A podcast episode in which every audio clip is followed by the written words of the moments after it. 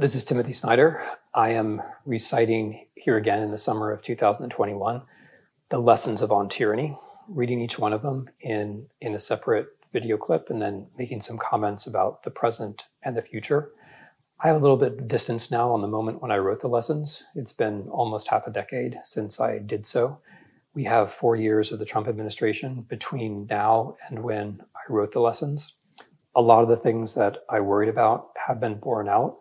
Um, a lot of the things that I wrote in the lessons have been helpful to people, and I'm, I'm gratified that people have written me to say so. We've reached lesson nine, um, and lesson nine is be kind to our language. I'm going to read it, and then I'm going to say something about how the reaction to the book is, is relevant to this lesson. And then I'm going to, going to, going to move into how we can continue to be kind to our language in the years to come. So be kind to our language. Avoid pronouncing the phrases everyone else does. Think up your own way of speaking, even if only to convey the thing you think everyone is saying. Make an effort to separate yourself from the internet. Read books. So, from my own little selfish corner of you know of our of our media space, I, I notice something every day, uh, which is that I can really tell the difference between people who write me because of something they've been triggered by on the internet and people who write me because they've read a book, my book, or or someone else's book. The the the, the mode, the mood, the time taken, everything is different.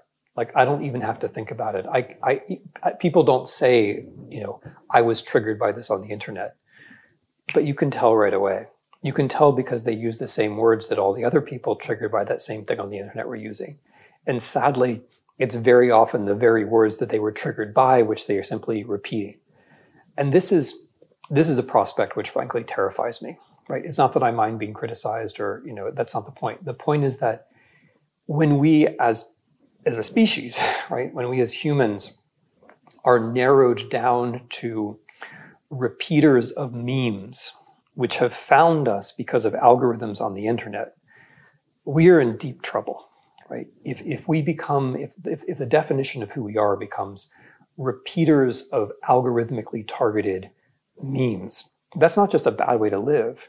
It's, it's, it's, it's, an, it's not a possible way to support anything like a democracy because democracy depends upon us having some sense of time beyond our immediate outrage.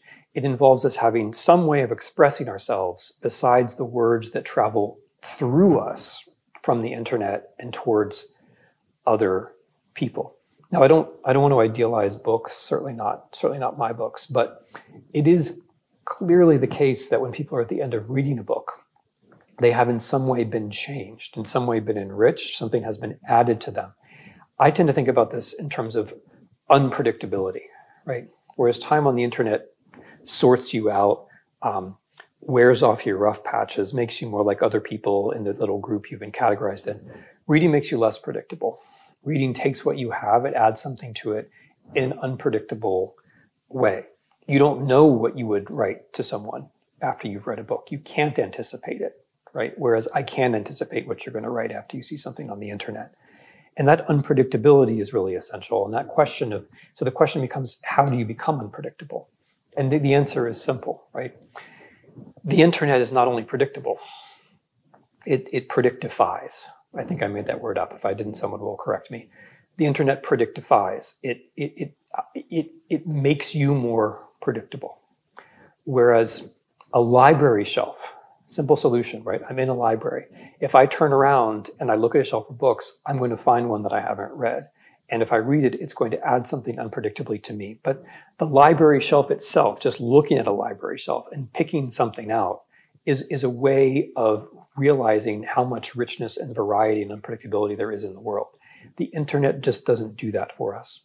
And it doesn't do that, and this is the point of this lesson, it doesn't do that for our language. The internet um, you know, in, in, a way which strikingly reminds me of George Orwell's 1984. The internet basically has um, has has made automatic the process which Orwell talked about in 1984. In, in 1984, um, people people in the novel people are working to make the language ever smaller, but it's a human effort, right? And as usual, reality has done science fiction one better.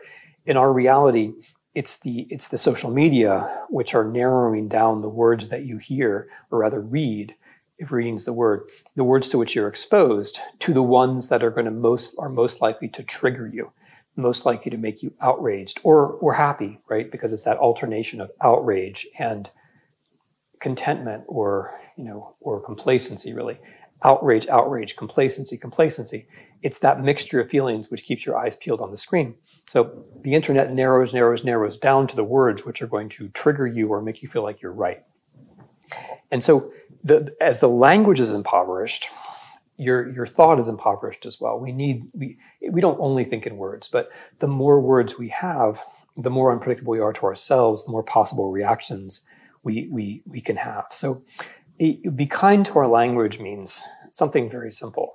It means spending less time on the internet. It means not being triggered by the internet. Like if you have to be on the internet, try not to be its agent, not spread its memes out to other human beings. If you're in touch with another human being, make sure that you've paused and cleansed and you say something human to that person rather than something which is flowing through you because of the algorithms you've just been exposed to. But more fundamentally, this is this is why it's such an easy lesson. Just read books. Just just read books. Um, it makes us it makes us feel better. It, and it and it prepares us for the difficult political realities around us in a way which, at least hopefully, doesn't feel like too much work. So we can all be kind to the language. That was lesson nine. Thank you.